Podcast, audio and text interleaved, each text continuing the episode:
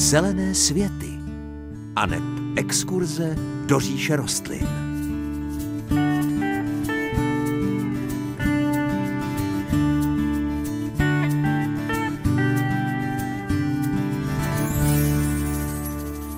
Pěkné páteční dopoledne. Anglický filozof a historik Francis Bacon řekl, že zahrada je nejčistší ze všech lidských potěšení. Kdo podle pěstitelské vášni určitě těmto slovům dobře rozumí. Jsou tu zelené světy, tentokrát vám něco povíme o hortenzii latnaté ze série Living, taky vás zavedeme do jedné zapuštěné zahrady, povíme si, jaké rostliny patří do čeledi lilkovitých, No a odpovíme na vaše pěstitelské dotazy. Příjemné páteční dopoledne přeje moderátorsky zahradnická dvojice Hanka Šoberová a Pavel Chlouba. Oblíbené téma zelených světů a to jsou hortenzie a je to i oblíbené téma našich posluchačů, protože hortenzie jsou nádherné a my se jim nebudeme ani letos vyhýbat. Pavle, hortenzie latnaté, ale ale ano, Hanko, eh, představíme si jednu sérii latnatých hortenzií, ta série není úplně malá, je tam minimálně 10 odrůd, možná, že jich bude i víc. A jedno mají společné a to je to, že vlastně jejich název začíná slovem living. Je to z jedné šlechtitelské dílny, takže oni mají několik eh, znaků, které jsou úplně odlišné, ale mají také jednu společnou vlastnost, eh, která se týká každé odrůdy, která začíná slovem living. Jaká je ta vlastnost těchto hortenzí, které začínají názvem living? Dalo by se zjednodušeně říct, že je to pevnost květu. Tento šlechtitel se zaměřil nejenom na barevnost těch květů, ale zejména na to, aby ty rostliny byly silné, aby když naprší, aby nepoléhaly, aby se neklátily po zemi, protože, jak on sám tvrdí, není nic horšího, i když je krásně vybarvený květ, ale ta rostlina není v kondici a e, válí se po dešti v blátě. Takže e, všechny e, living latnaté hortenzie by měly mít velmi pevné stonky, které odolávají náporům deště. Mají nádherné květy. Pavle, pojďme si některé hortenzie z této série představit. Tak já si myslím, Hanko, že bychom mohli o nich mluvit i docela dlouhou dobu. Já vím, že to by nesnesl ani náš pořad, ani možná posluchači. Ale dovolil bych si představit dvě, které jsou poměrně nízkého zrůstu a velmi atraktivního kvetení. Ta první, o které bych chtěl mluvit, tak se jmenuje Living Little Passion a je to hortenzie, která dorůstá do výšky sotva 80 cm. Může být eh, ta rostlina stejně vysoká, jak široká a vyznačuje se tím, že když začíná kvést, tak ten květ je takové lehce nazelenalé barvy. Velmi atraktivní zelená barva, která postupně, jak ten květ eh, vyzrává a stárne, eh, přechází ještě do takového světlejšího odstínu zelené a končí jako eh, v barvě bílé. Tak to je tato. Vedle tady vidíme jednu, která je nádherně růžová. Ta je úplně sladká, jako zmrzlina. Ta je velmi romantická a e, řekla se to Hanko velmi správně, protože e, tato odrůda se jmenuje Living Pink and Rose a je vlastně takovou vylepšenou náhradou starší francouzské odrůdy, která se jmenuje Vanille Fraise. A to Vanille Fraise e, znamená vanilkovo-jahodová, takže ona opravdu evokuje prostě vzhled této zmrzliny. Odrůda Living Pink and Rose se ale vyznačuje mnohem pevnějšími stonky, takže ten květ začíná bílou barvou a potom zejména z té oslněné strany přechází do světle růžové, která se mění až do tmavě růžové, takže e, ta rostlina je atraktivní vlastně, řekl bych, od konce července až do poloviny října. Právě tou barevnou proměnlivostí, protože začíná jako bílá se světle růžovým nádechem a potom přechází do tmavší růžové a posledních pár dnů atraktivního kvetení je skoro v takové červené barvě. Ta je nádherná. Nádherná. Eh, no a pokud by někdo hověl barvě bílé, měli bychom i pro ně něco? Ano a to Hanko hoví. Sám ze svých osobních zkušeností vím, že je skupina eh, zahradníků, nebo zahradnic hlavně, eh, které říkají, že trošku ruší ta barevná pestrost těch některých latnatých hortenzí a mají rádi opravdu jenom jeden odstín té bílé barvy. Tam také bychom mohli z této série jednu vybrat a tato hortenzie se jmenuje Living Sugar Rush, jako by uh, živá cukrová homole, něco na ten způsob. Je to odrůda, která nemá žádné růžové odstíny, dorůstá do výšky kolem jednoho metru, možná něco malinko přes ten jeden metr, velmi bohatě kvete a ten květ je pořád stabilní, hezké bílé barvy. Sešlo se nám opět několik vašich pěstitelských dotazů a my se jim budeme v dnešních zelených světech věnovat. Ten první přišel na rozhlasový záznamník. Tady je. Koupila jsem meruňku opovičkou. Měla dvakrát kořeny 10 cm od sebe, teď jsem nevěděla, co s tím. Tak jsem zasadila v oboje dvoje ty kořeny. Stromek narost krásný, pěkný, veliký, už to mám asi hodně let, ale má asi pět kvítků jenom a ještě neměl ani jednu meruňku. A vedle jsem zasadila švesku, ta je obsypaná květy a taky neměla ještě ani jednu švesku. Znamená, že jsem to koupila špatně. Chtěla bych se poradit, nerada bych to vyhodila, ale nic jiného mi asi nebude zbývat. Děkuji vám moc a jsou to stromy pěkný, těžko se s nimi odloučit. Děkuji, nashledanou. Tak Pavle, co meruňky a švestky, když neplodí? Eh, tak to je vždycky pro mě velmi těžký dotaz, jak na to reagovat, protože těch důvodů neplození nebo nekvetení může být na zahradě více a my zase musíme malinko věštit eh, z té skleněné koule. Co se týká meruněk, eh, že nechtějí kvést, tak těch důvodů může být víc. Za prvé to může být taková přirozená v úvozovkách lenost té rostliny, což se někdy stává, když jsou ty rostliny mladé, tak si dávají na čas, chtějí sami narůst do určité velikosti, aby potom, jak se dnes říká moderně, to mohli rozbalit naplno. Ty rostliny často mají, já nechci říct, že rozum, ale jakousi intuici, která jim říká, že se ještě nevyplatí vytvářet ty květy, protože tvorba plodu je energeticky náročná záležitost a oni si někdy dávají na čas. Takže eh, na to neumím z jistotou odpovědět. Někdy se stává ale, že rostliny, když se mají moc dobře, mají hodně dusíku, tak hodně rostou a kvést se jim nechce. Takže eh, kdyby třeba a to my nevíme, jak to funguje, ale kdyby třeba paní posluchačka eh, dávala k té rostlině z jara nebo na podzim nějaký hnůj, tak tu rostlinu to může podporovat v růstu a potom to trošku zbržďuje to kvetení. Takže u meruňky, abych eh, doporučil jenom zůstat trpělivý a počkat si na to, až to ta rostlina vyhodnotí. No a druhý dotaz se týkal švestky ta také neplodí, ale kvete. Pri kvete velmi bohatě, ale plody tam nejsou žádné. Takže eh, mě z toho vyplývá intuitivně teda samozřejmě, že z největší pravděpodobnosti se jedná o to, že ta švestka, ta odruda, která je tam vysazená na té zahradě, tak je cizosprašná a potřebuje mít nějakého pilovače, který tam zatím asi chybí. Takže ideálně by bylo zaprvé vědět, co to je za odrůdu a za druhé k ní najít eh, nějakou dobrou odrůdu, která by mohla opilovat. Nemusí to být eh, přesně jenom na této zahradě, může to být třeba i na sousedské zahradě, pokud se domluví mezi sebou, ale eh, měl by tam být ještě nějaký kolega na tuto činnost. Tak další dotaz, už se usmívám nad ním, ten nás moc bavil. Jeho autorem je posluchač Jiří Střeboně, který píše, přeji vám dobrý a úspěšný den, posloucháme rádi váš pořad Zelené světy. Slyšel jsem, že někteří lidé chtějí poradit, jak se zbavit krtonožek, protože dělají na zahradě velké škody. Napíše vám dlouholeté zkušenosti moje i našich sousedů. Například můj soused jich v jednom roce chytil živých 360. Psal si to. No a dokonce Jiří nám posílá i návod. Ano, není to dotaz, je to návod a je to návod, za který já jsem velmi vděčný. Ze dvou důvodů. Za prvé, že vlastně umíme dalším posluchačům poradit, jak na to.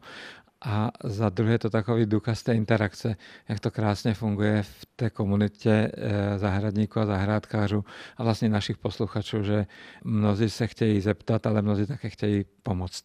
A já bych si dovolil přečíst tedy ten návod, Hanko, protože to tak hezky napsané, že by to možná zasloužilo i někde z archivu do nějaké zahradnické kroniky. Takže poslouchejte.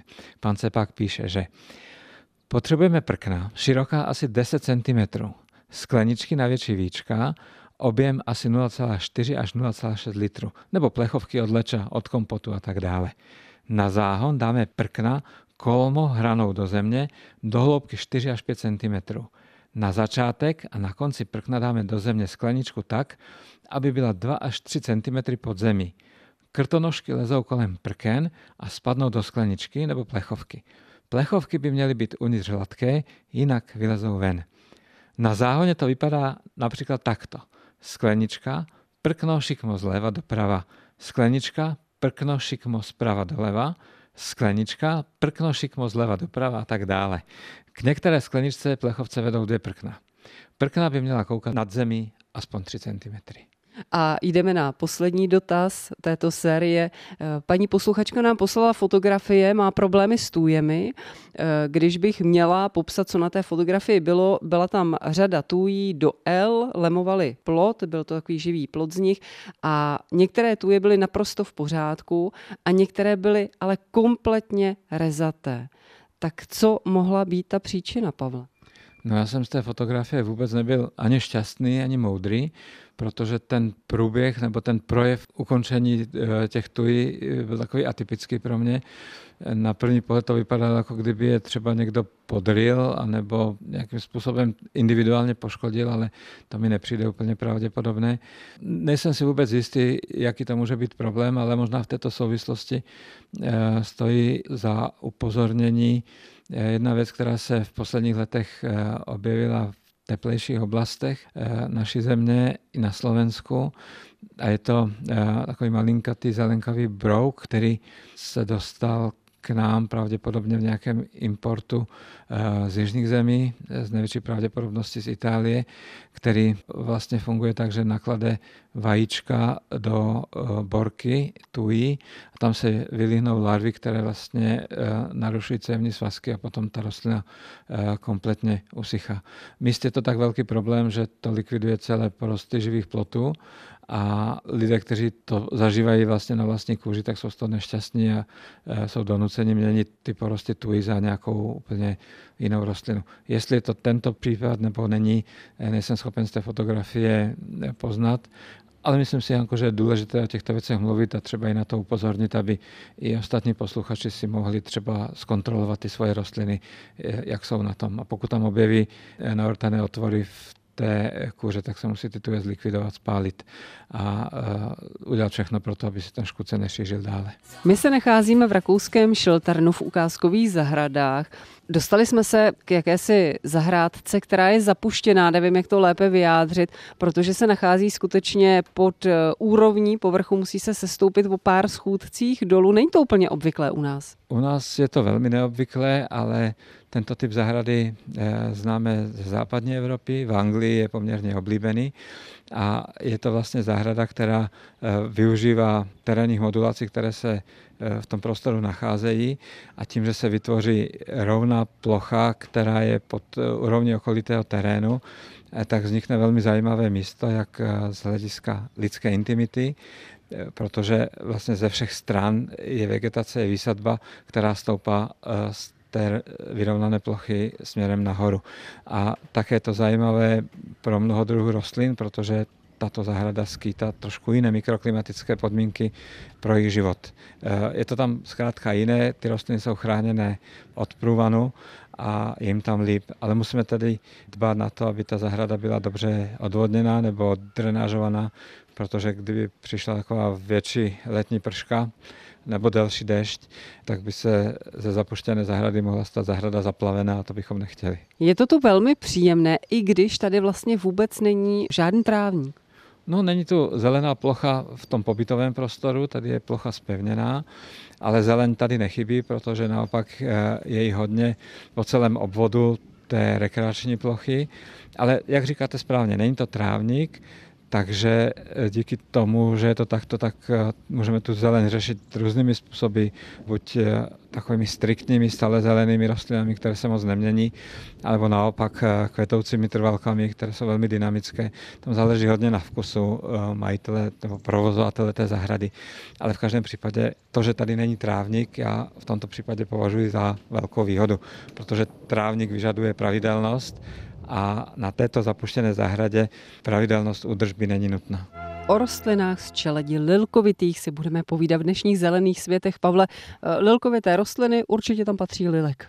Ano, Hanko, Lilek tam patří a je to čeleť, která je eh, velmi veliká, velmi zajímavá, proto jsem ji vlastně vybral pro to dnešní povídání, protože si myslím, že se velmi často věnujeme jednotlivým druhům zajímavých rostlin, ale některé rostliny bychom si možná mohli představit i v rámci čeledě, protože eh, jsou velmi zajímavé, mají některé eh, spojující rysy a i tak jsou zase na druhou stranu od sebe velmi, velmi rozdílné nebo rozlišné. Takže dnes prosím rostliny z čeledí lilkovitých. Jaké ty společné rysy mají rostliny z čeledí lilkovitých? Tak kdybychom měli jít úplně dopodrobna, tak bychom se asi drželi botanické vědy a e, hodnotili bychom ty rostliny podle morfologických znaků, jako je typ květu, typ plodu, prostě jakým způsobem ta rostlina celá vypadá.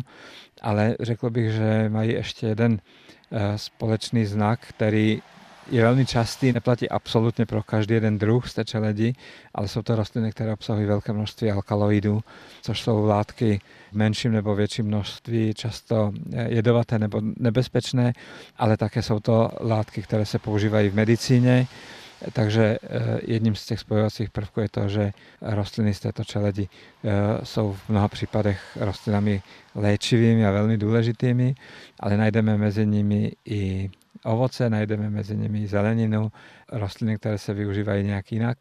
A co se týká vzhledu těch rostlin, tak jsou tam byliny, dřeviny, liány, stromy, prostě skoro všechno, co nám říše rostlin nabízí, tak v téhle čeledi můžeme najít. Teď jsem, Pavle, úplně zvědavá, které že všechny rostliny sem patří, protože jste jmenoval tedy spoustu oblastí rostlinné říše. Tak co sem patří? Možná bychom mohli začít třeba rostlinami, které jsou bylinného původu, těch je většina, eh, které my známe. Takže třeba z těch léčivých, ale zároveň jedovatých rostlin eh, bychom mohli zmínit třeba blín, který roste na polích v teplých oblastech. Všichni dobře víme, blín si spojujeme s eh, nějakou magií, s jedovatostí, s tím, že blín se používal k tomu, abychom mohli u někoho způsobit otravu byla to vraždící rostlina. Do této čeledě těch jedovatých patří třeba ještě datura neboli durman. To je rostlina, která má velmi silné psychotropní účinky, používá se jako droga. Někdo tyto rostliny vyhledává a velmi riskantním způsobem si přivádí nějaké zážitky různé. Je to rostlina, která eh, působí i v erotických službách, dalo by se říct slušně. Je velmi nebezpečná, protože na jednu stranu by mohla být žádána, na druhou stranu stačí uh, malinko se netrefit uh, do toho dávkování je zle nedobře. Takže to je ta odvrácená strana, ale potom ještě ta lepší strana této byliny je, že z ní byly vyšlechtěny velmi dekorativní ozdobné rostliny, které hodně lidí zná pod takovým tím amatérským názvem anielské trumpety. Je to vlastně rostlina, která se pěstuje v nádobách jako přenosná, má velké barevné zvonkovité květy. Takže to je takové malé nahlédnutí do této čeledě, ale já bych ještě rád pokračoval s dalšími druhy.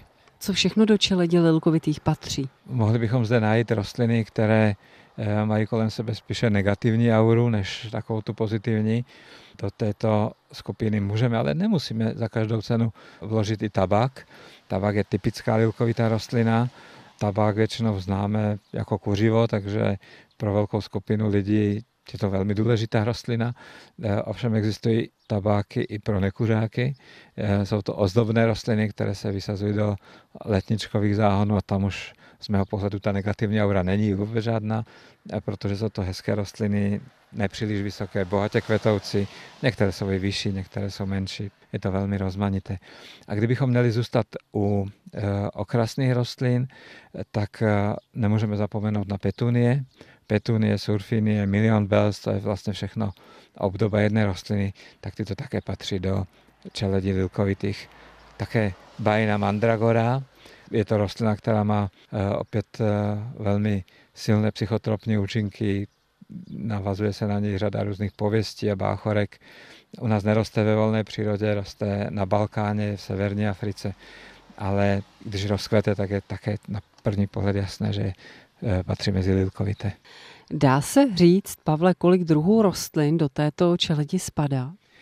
Dá se to, Hanko, odhadnout, těch druhů je kolem 2,5 eh, tisíce.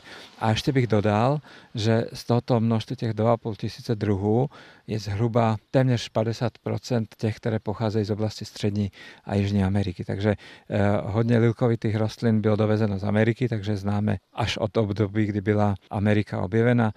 To je případ toho tabáku, o kterém jsem mluvil před chvilinkou, to je případ papriky, která také patří do této čeledě a také je to otázka brambor, ty také patří do čeledí lilkovitých. Takže eh, když už jsem vyjmenoval tabák, papriku, eh, mnoho léčivých rostlin, tak eh, by se dalo říct, že tato čeled patří vlastně k ekonomicky nejdůležitějším čeledím světa. Snad důležitější už je jenom čeled trávovitých, která nám nabízí různé druhy obilí. A já mám takový pocit, že do čeledě lilkovitých patří taky rajče. Je to tak? To jste nezmínil. To jsem Hanko nezmínil, patří tam samozřejmě. A to, že jsem to nezmínil, tak to je takový můj záměr, taková chloubovina, protože bych tento rozhovor rád vzal jako upoutávku na náš další díl eh, Zelených světů, eh, který bude za týden a eh, bude to díl, který bude věnovaný výhradně rajčátkům. Takže přijďte zase za týden k rozhlasovým přijímačům a prozradíme vám hodně, hodně zajímavostí o těchto rostlinách. No a pomaličku se budeme loučit taky s našimi posluchači, Pavle, ale předtím ještě připomenu telefonní záznamník, na který nám můžete volat své dotazy. Číslo je 22 155 44 33 anebo napište mail na zelené svety zavináč cb.rozhlas.cz. Popřejeme posluchačům opět příjemnější a veselější život s rostlinami. Přeji Hanka Šoberová a Pavel Chlouba.